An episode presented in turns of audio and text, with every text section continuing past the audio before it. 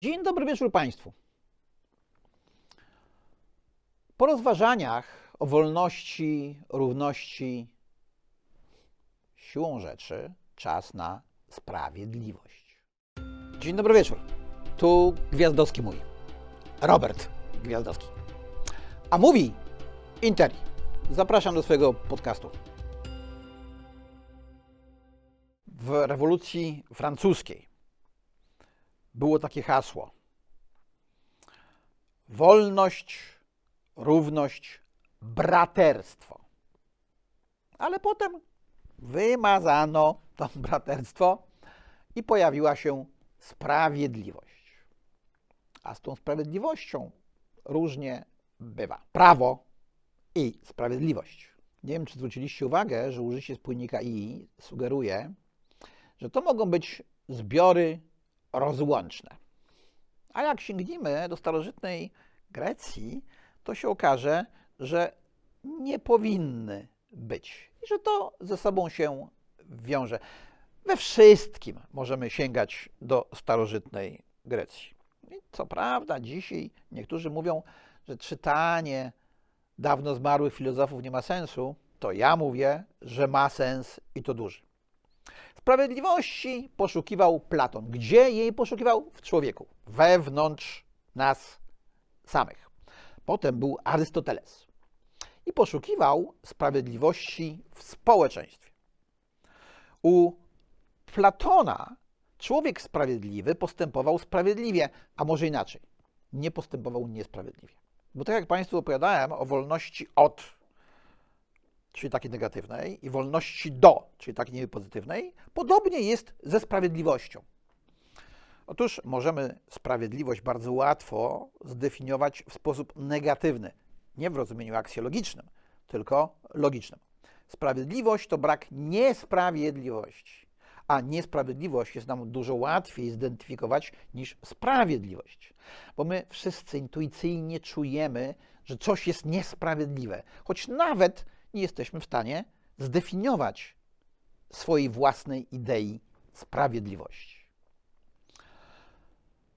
Na przykład, wyobraźmy sobie ojca dwójki dzieci. Wyobraźmy sobie, że ceteris paribus, wszystkie okoliczności są takie same. Żadno z nich nie dostało lepszej albo gorszej oceny w szkole, żadno z nich nie ma jakiejś uroczystości swojej własnej, urodzin czy czegoś innego.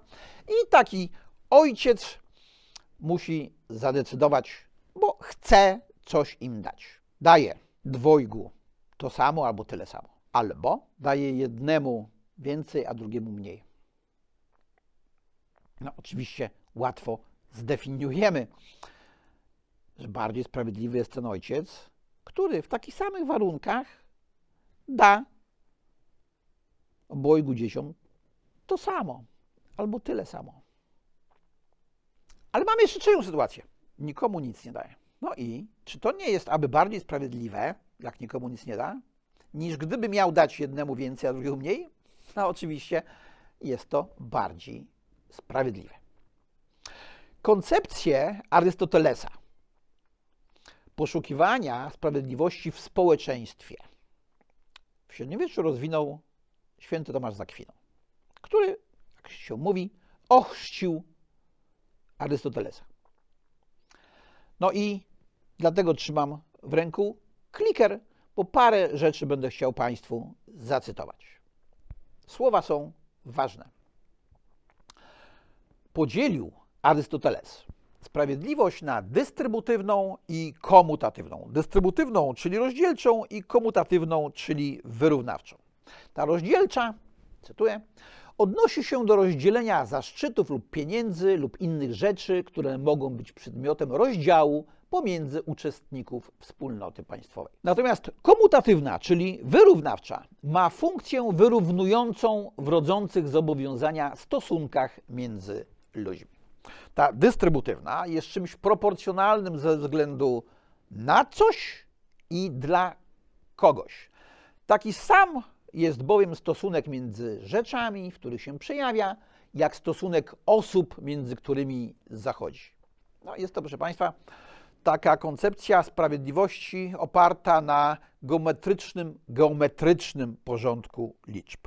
Tej koncepcji sprawiedliwości całość ma się do całości, jak każdy z członów do odpowiadającego mu członu. Na tym polegają transakcje wymiany. Odbywają się one w układzie człowiek-człowiek i rzecz-rzecz.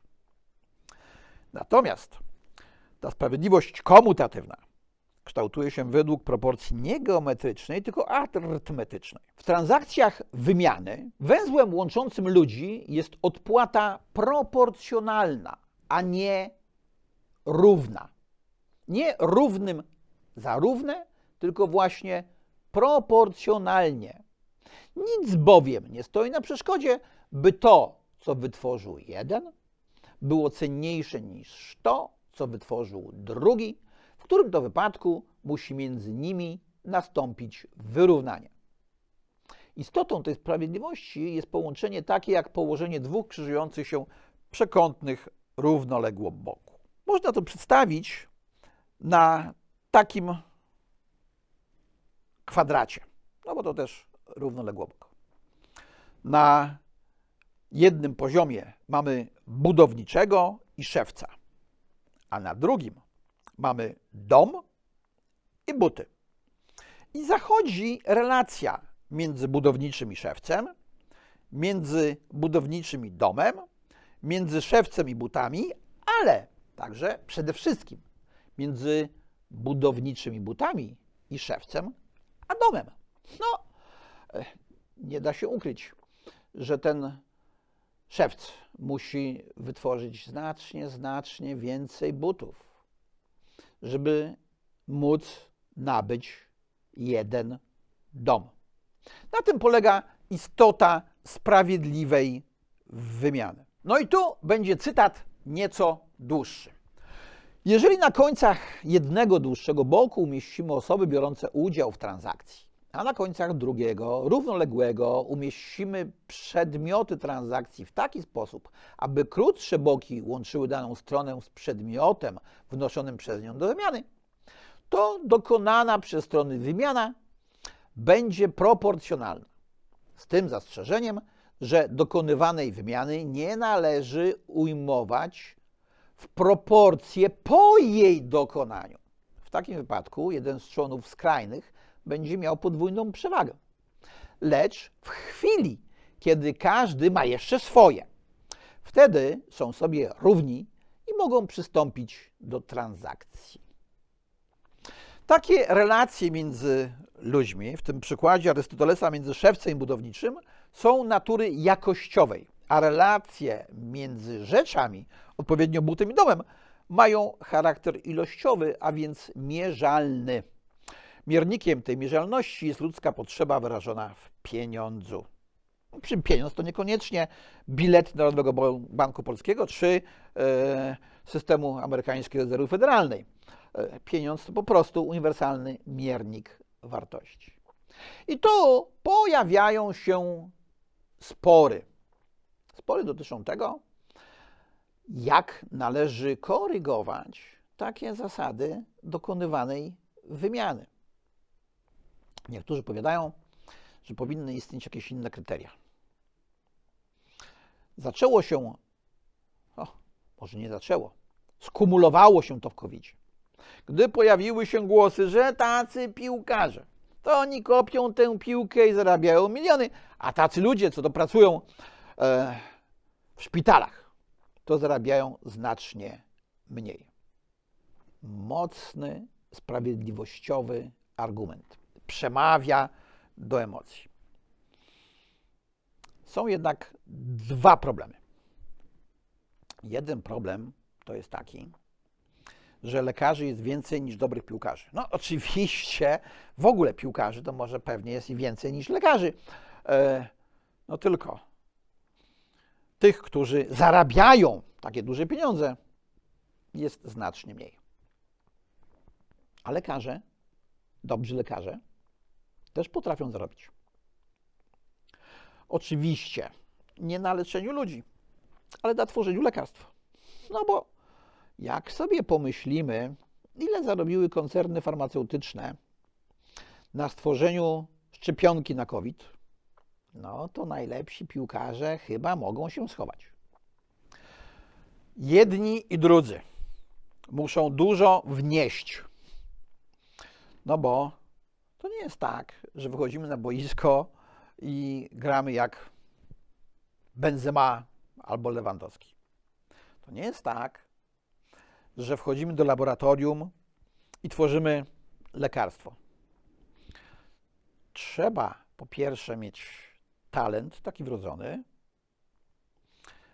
Tu oczywiście możemy od razu powiedzieć, albo zapytać, czy to jest sprawiedliwe, że jedni talent mają, a drudzy go no nie mają. Żeby nie wiem, jak długo nie trenowali, nie da rady strzelać tak jak Benzema czy Lewandowski.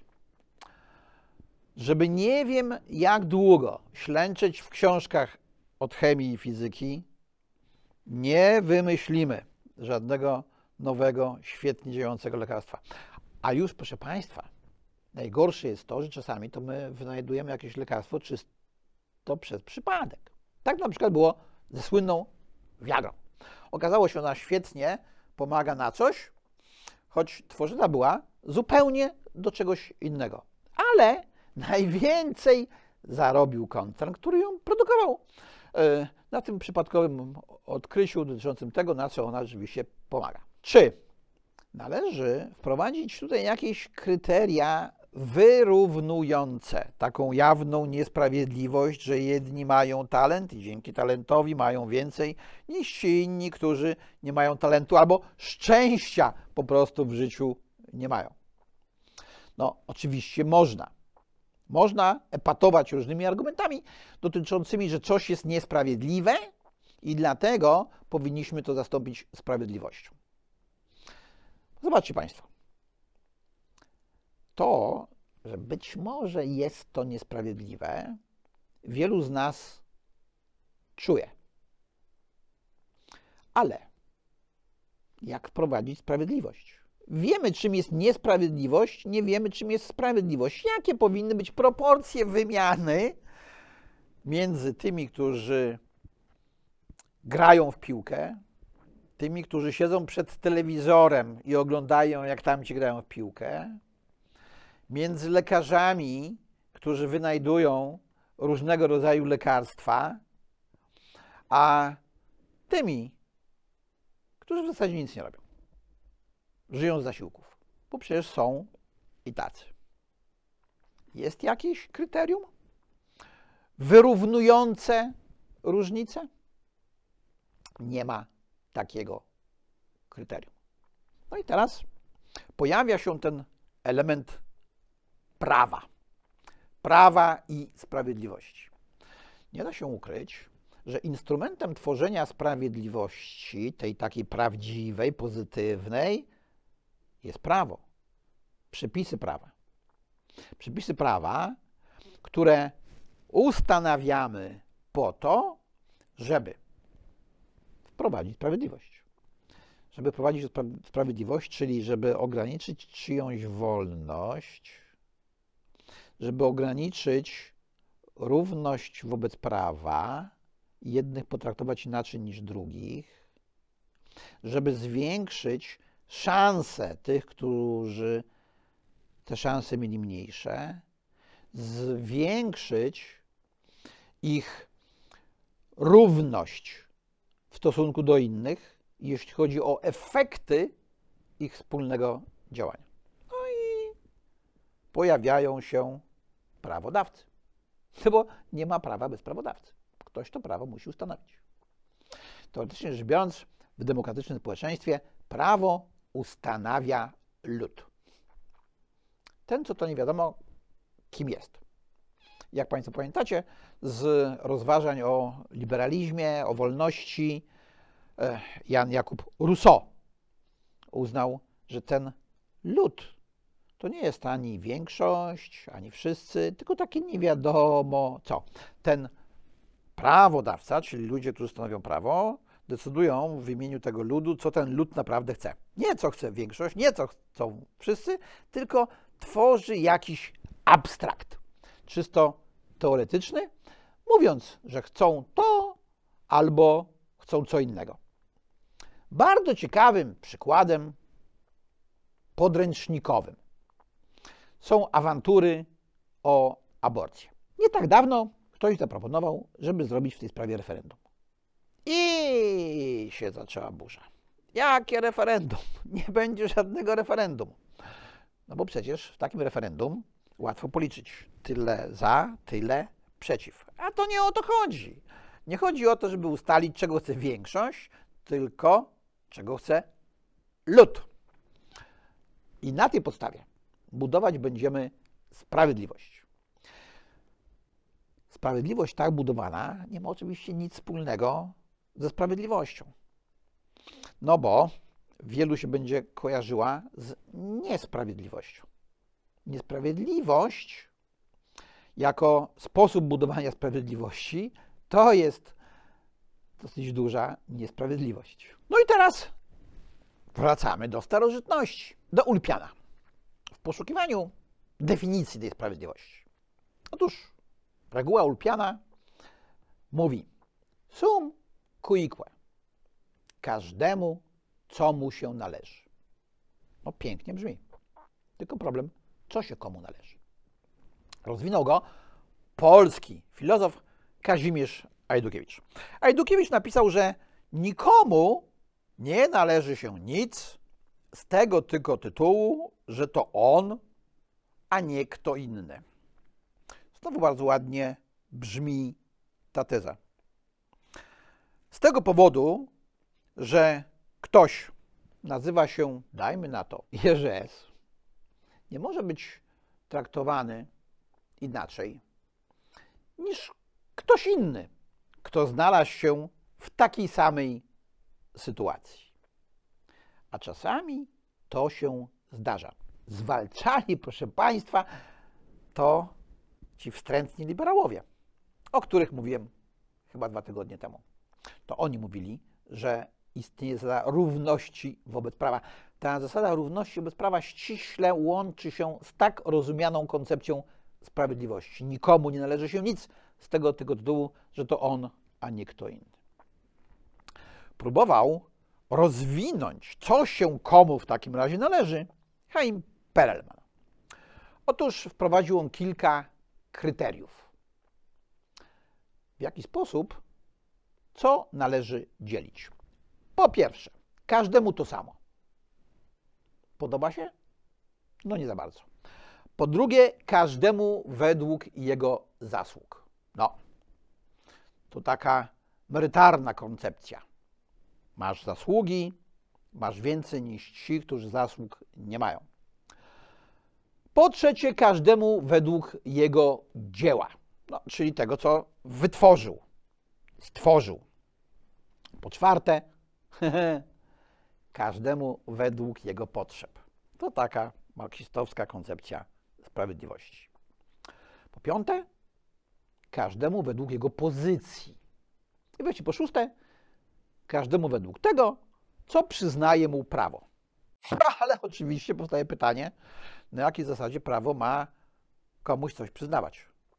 I jeżeli już prawo coś komuś przyznało, to czy aby na pewno jest to sprawiedliwe? Ta koncepcja też odpada, też się nie podoba. Intuicyjnie czujemy, że najbardziej jednak nam się podoba koncepcja każdemu według jego zasług albo każdemu według jego dzieł. Na czym polega różnica? No, zasługa to coś z przeszłości. Ktoś się do czegoś przysłużył. No, pamiętajmy, że wielcy polscy e, literaci dostawali od społeczeństwa w darze na przykład różne domy, w których mogli sobie pomieszkiwać. Oczywiście czasami były to zbiórki, czasami w imieniu społeczeństwa robiło to państwo, nie biorąc pod uwagę bieżącej wartości dzieł, tylko taką przeszłą. Biorąc pod uwagę tę właśnie zasługę, to równie dobrze może być w stosunku do żołnierzy, naukowców. To jakoś działa i przemawia nam do wyobraźni. Każdemu według jego dzieł, według jego dzieła. To jest najbardziej rynkowa formuła sprawiedliwej wymiany. Ta, o której pisał Arystoteles, ta, o której pisał święty Tomasz. Żeby jednak ocenić wartość czyjegoś dzieła, w cudzysłowie, musimy mieć do tego odpowiedni instrument. Jaki to może być? No, możemy kogoś posadzić, kto ocenia. Mówi, twoje dzieło jest warte tyle i tyle, a twoje tylko tyle, albo aż tyle. No i choć sam pomysł nagradzania według dzieła nam się podoba, to już taki sposób oceniania wartości dzieła nam się nie podoba. I tu pojawia się, proszę Państwa, znienawidzony, liberalny, wolny rynek.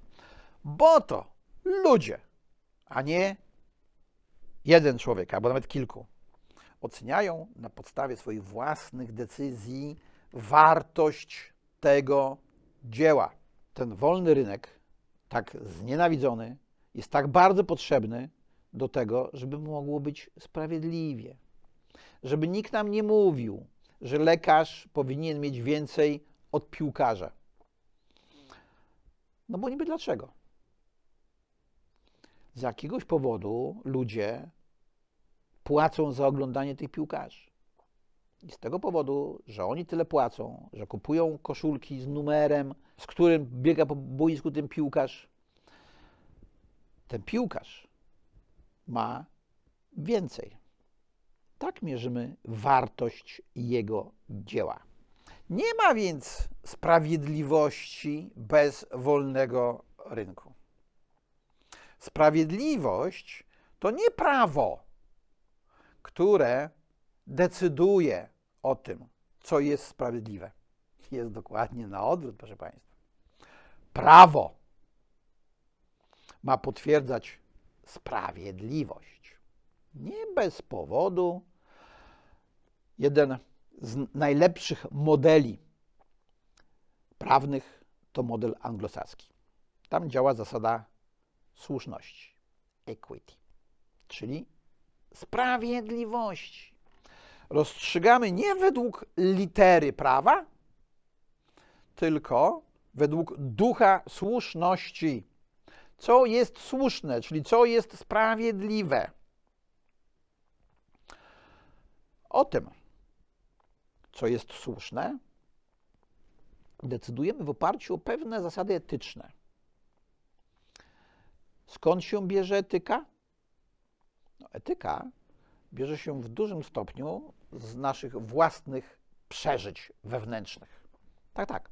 Etyka jest w nas mocno zakorzeniona nie tylko od początku czasów ludzkich, ale jeszcze od czasów przedludzkich. Badania współczesne pokazują, że proszę Państwa, małpy, szympansy, rezusy mają w sobie pewne zachowania, które moglibyśmy, my jako ludzie, oceniać jako etyczne. Na przykład, takie badania pokazały, że jak szympans sięgał po banana przywiązanego do jakiegoś łańcucha,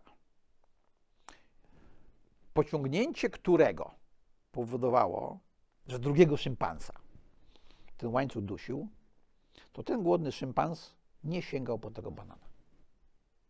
Szympans wolał się głodzić, niż powodować ból u drugiego szympansa. Jeżeli my dzisiaj prowadzimy jakiekolwiek rozważania o czymkolwiek, to tę naszą zwierzęcą naturę powinniśmy brać pod uwagę. My z tej natury nie jesteśmy tacy źli. Nie jesteśmy tak bardzo egoistyczni. Nawet jeżeli jesteśmy, to ten nasz samolubny gen działa dla dobra innych. W internecie był taki filmik. W Afryce jest rzeka. Przez tą rzekę przepływają różne zwierzęta. Między innymi mała płynie sobie antylopka. I Stojąca na brzegu rzeki dorosła antylopa, pewnie matka tej małej antylopki, widzi krokodyla, który zaczyna płynąć w kierunku tej małej antylopki. Ta duża antylopa się rzuca do tej rzeki. I gdzie płynie? Prosto w paszczę krokodyla. Płynie prosto w paszczę krokodyla, e, no bo on zjada ją, a mała antylopka przechodzi na drugą stronę. Ta mała antylopka w przyszłości będzie miała małe antylopki, w których to małych antylopkach będą geny tej mamy, tej małej antylopki. Tak zostaliśmy zbudowani. Bez względu na to, czy przez Pana Boga, czy przez naturę, tak funkcjonują organizmy żywe. Ta samolubność genu w rozważaniach o sprawiedliwości ma bardzo duże znaczenie.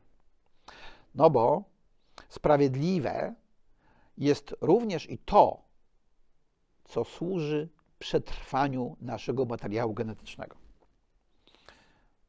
No bo jak tak porównamy tego ojca, platońskiego ojca, który miał decydować o tym, czy dać obojgu dzieciom tyle samo, czy jednemu więcej, drugiemu mniej, czy żadnemu nic, możemy spojrzeć na tę antylopę. To jej zachowanie w kategoriach sprawiedliwościowych pewnie byśmy uznali z punktu widzenia obiektywnego, zewnętrznego obserwatora za jakieś tam sprawiedliwe. Tak? E, poświęcenie życia na rzecz potomka jest sprawiedliwe? No niektórzy mogą powiedzieć, że to nie ma nic wspólnego z, ze sprawiedliwością. Mają rację. Ale do pewnego stopnia. Bo teraz zwróćcie Państwo uwagę, że ci sami ludzie mówią, no nie ma nic sprawiedliwego w tym, że dzieci po rodzicach coś dziedziczą. E, I w związku powyższym powinniśmy wprowadzić wysoki podatek spadkowy, żeby dzieci po rodzicach nie dziedziczyły nic. Czyli teoretycznie rzecz biorąc, rodzice mogą się poświęcać nawet życie dla swoich dzieci, ratując życie tym swoim dzieciom, no ale majątku to już im zostawić nie mogą, bo to by było niesprawiedliwe. A proszę Państwa, ta mała antylopka przeżyła dzięki swojej matce, a inna antylopka została zżarta przez tego krokodyla, bo jej mama nie zauważyła, nie dopatrzyła, yy, albo może się jej nie chciało, albo może nie była na tyle yy, zainteresowana tym, żeby bronić swojej małej antylopki. Patrzmy na zwierzęta. Widzimy, jak one się zachowują i zastanówmy się, czy my się czasami tak samo w wielu sprawach nie zachowujemy. Idea sprawiedliwości jest bardzo istotna w rozważaniach o podatkach, aczkolwiek powinny decydować reguły ekonomicznej efektywności. To się okazuje, że z jakiegoś powodu mają decydować reguły sprawiedliwości.